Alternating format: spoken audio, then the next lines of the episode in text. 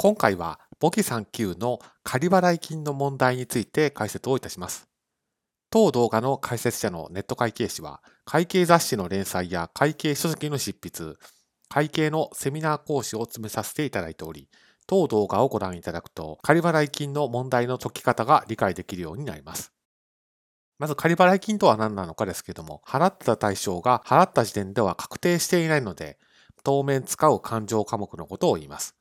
その名前の通り、一旦仮に払いましたといったような性質があります。ですので、このとりあえずといった意味合いがありますから、決算書にそのとりあえずっていう感情は極力残さないようにした方がいいというような発想も合わせてあります。じゃあ仕分けはどうするのかというと、払った時点では資産勘定で仮払い金という勘定科目が載ってきて、内容が判明したらそれを取り崩すといった仕分けをすることになります。それでは問題を見ていきます。スタッフが出張するので、旅費交通費などの費用の概算した金額8万円を現金で仮払いしたという問題です。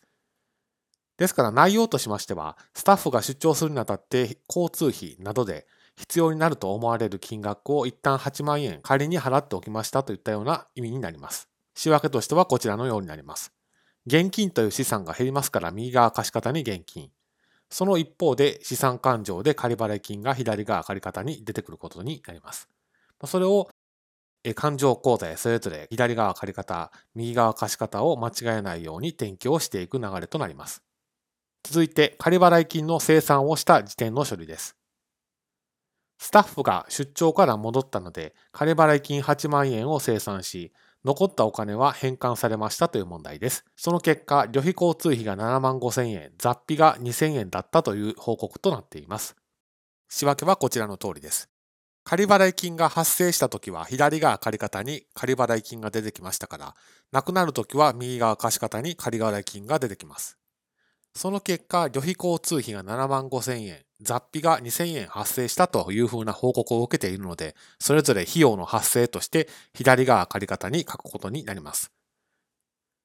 そして残り3000円がお金が戻ってきましたので、現金という資産が再び増えることになります。ですから、左側借方に現金が出てくるわけです。これをそれぞれ借方、貸方、左側、右側を間違えないように勘定口座へ転記をしていきます。